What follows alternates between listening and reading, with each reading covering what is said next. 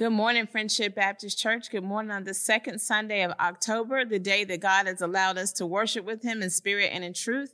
We're so thankful that you have tuned in, whether it's over the phone, whether you've chosen our website or through our YouTube channel, podcast, or whether you have joined in through our Facebook website. So if you can, please make sure that you share that. Click the share button on Facebook that you're able to share with your friends and family members.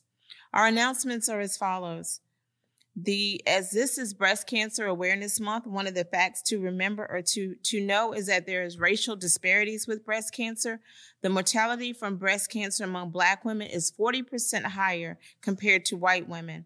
And also that the risk factors are only 5 to 10% of women with breast cancer have inherited it. So just making sure that you stay aware and stay aware and check yourself and schedule for mammograms as we make the facts known in this Breast Cancer Awareness Month.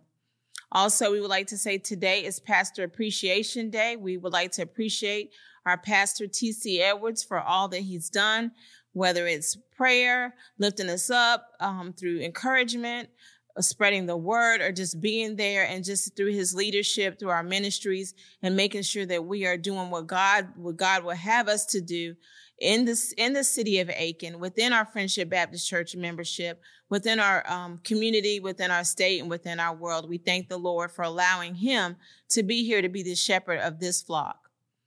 Please make sure that you, if you feel any symptoms, make sure that you get tested. Make sure that if you're interested and qualified, that you get look into the booster vaccine for the COVID-19 virus, and make sure that if you need to be vaccinated, that you contact the DHEC office for that.